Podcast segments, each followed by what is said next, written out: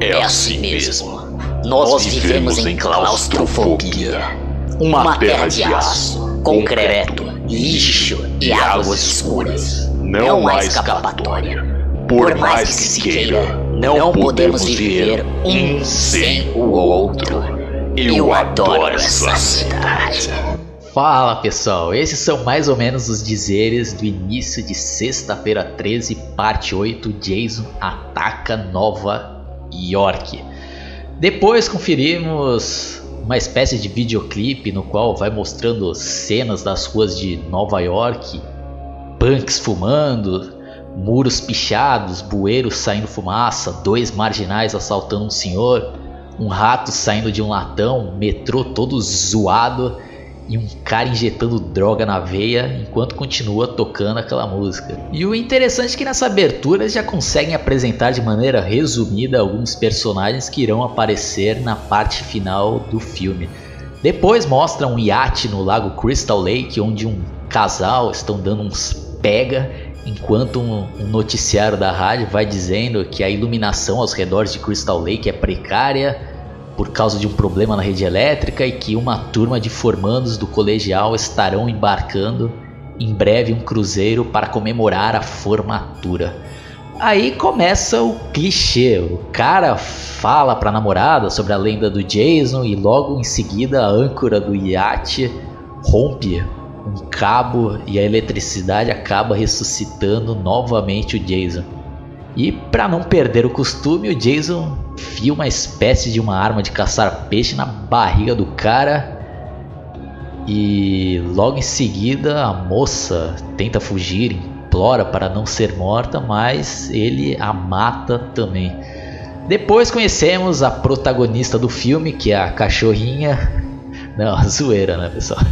A protagonista do filme é a Rennie, que tem um trauma relacionado à água que quando criança, em um certo dia, ela estava em um barco no lago Crystal Lake e o velho, que é o tutor legal dela, começa a dizer que se ela não aprendesse a nadar, o Jason, que fica embaixo do lago, iria pegá-la. E o cara tem um ato totalmente escroto e joga a menina na água e diz para ela se virar. E eu quero acreditar que nessa hora que a menina cai desesperada na água, ela tem uma alucinação de que o Jason, criança, a puxa para o fundo. Porque não faria sentido o Jason aparecer criança, porque fazendo mais ou menos as contas, ele já seria adulto nessa época. Encurtando um pouco a história, o Rennie, o namorado e os amigos vão no cruzeiro comemorar a formatura. No começo tudo é festa, né? Pessoal curtindo discoteca, dançando, mas ninguém esperava que o Jason pegasse uma carona e começasse outro massacre. Né? Guardadas as devidas proporções, outro cara que acaba infernizando os jovens durante a viagem é aquele velho rabugento, que além de ser o tutor legal da Rainy, também é o diretor da escola. Temos também uma roqueira que está gravando um vídeo tocando guitarra, e o cara que tá filmando, apaixonado por uma outra gostosa chamada Samara, que não dá mínima para ele. Essa Samara apronta várias durante a viagem, incluindo dar em cima do diretor enquanto o colega filma tudo escondido, para depois chantagear o velho para a deixar em paz. E esse bobão faz tudo que a Samara manda na esperança que ela vai dar para ele mas a única coisa que ela dá é mais um fora.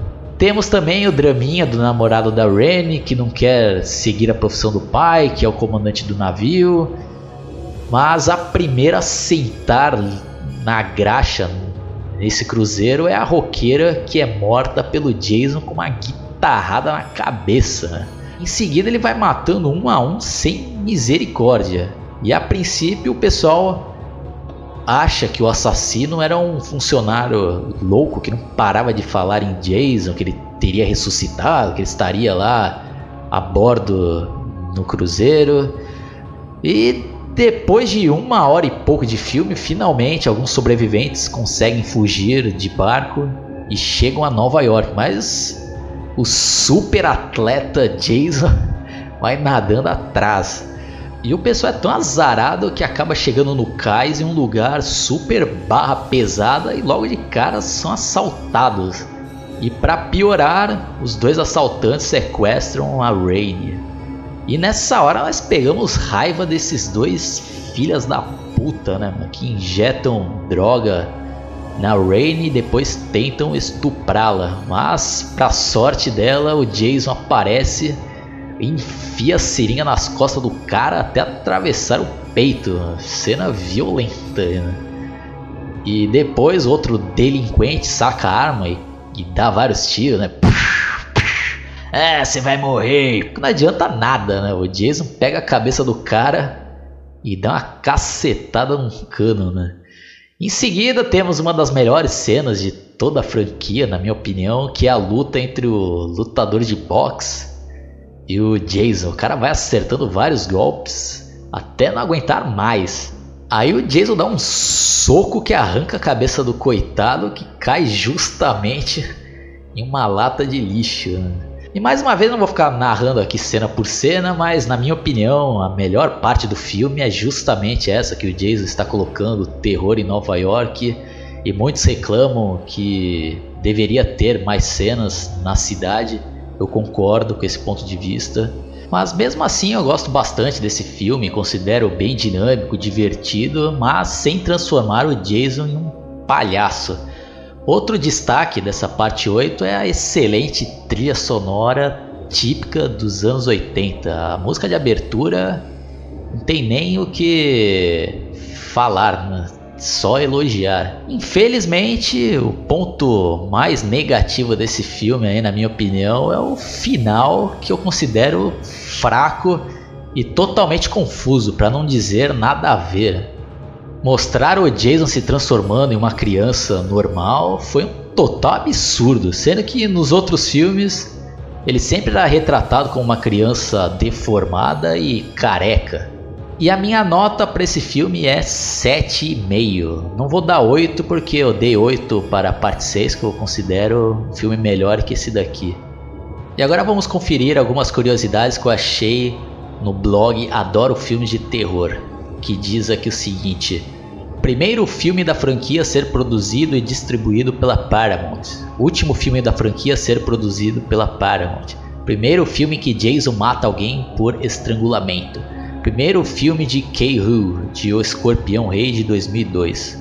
Último filme da franquia a ser filmado com som ultra estéreo. Primeiro filme roteiro para o cinema de Robbie Redden. Misteriosamente, Crystal Lake ganhou uma ligação com o oceano.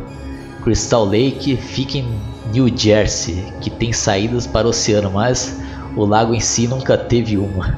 É, já está aqui um, um outro absurdo do filme aqui.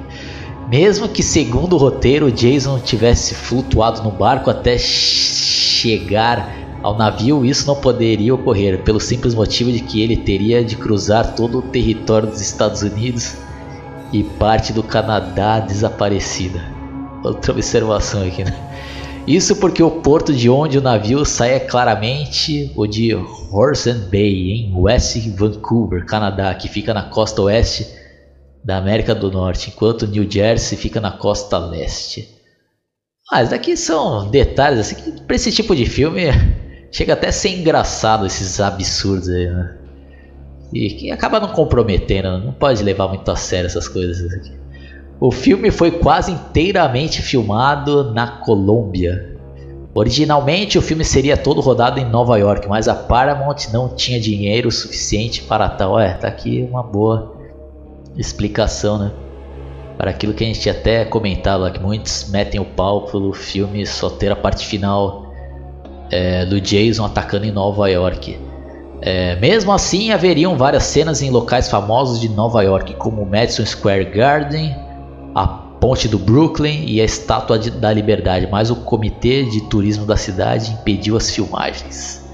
A razão deles era a imagem da cidade para o resto do país e do mundo. Nova York sofreu um surto de violência na época e colocar Jason no meio disso, provocando ainda mais violência, não seria bom. O comitê de turismo da cidade também reclamou dos primeiros pôsteres do filme que mostrava Jason rasgando com uma faca um cartaz que dizia I love New York. O marinheiro que diz aos formandos que eles estão condenados no início do filme foi baseado em Crazy Ralph, parte 1 e 2. Em uma das cenas no metrô de Nova York pode-se ver um cartaz onde se lê Jason Lives em grafite. Todas as cenas dentro dos vagões foram gravadas em estúdio, mas os exteriores eram reais. A companhia de metrô da cidade desligou a energia do terceiro trilho, diferente do Brasil. A energia dos trens é coletada conectada através de um cabo que passa ao lado dos vagões. Quando Jason chega ao porto de Nova York, é um enorme outdoor com um jogador de rock usando uma máscara parecida com ele, o que chama a atenção do vilão. A cena é uma espécie de sátira. O cozinheiro que Jason ataca no restaurante em Nova York é Ken Kirzinger, que viria a interpretar o vilão em Fred vs Jason em 2003. Interessante daqui, não sabia não. Kinzer também interpretou Jason em algumas cenas deste filme. Em uma das cenas finais, passadas no esgoto de Nova York, o vômito de Jason é real. Kane Rudger havia engolido água suja em vários takes anteriores e usou sua facilidade para vomitar quando quer, algo de que se orgulha para tornar a cena mais real. Interessante isso aqui. Kane Rudger disse em entrevista que as cenas que mais gostou de gravar foram as passadas na Times Square. O público enfileirado assistia à gravação e aplaudia os atores entre os takes. Ele disse que não queria quebrar a magia de Jason para os fãs, por isso nunca retirou a máscara durante a gravação dessas cenas e sempre que podia olhava em direção ao público com o ar ameaçador de Jason, que levava todos à loucura. E tem muitas outras aqui, curiosidades, quem tiver interesse é só dar uma pesquisada aí na internet. Abraço e até a próxima. Fui.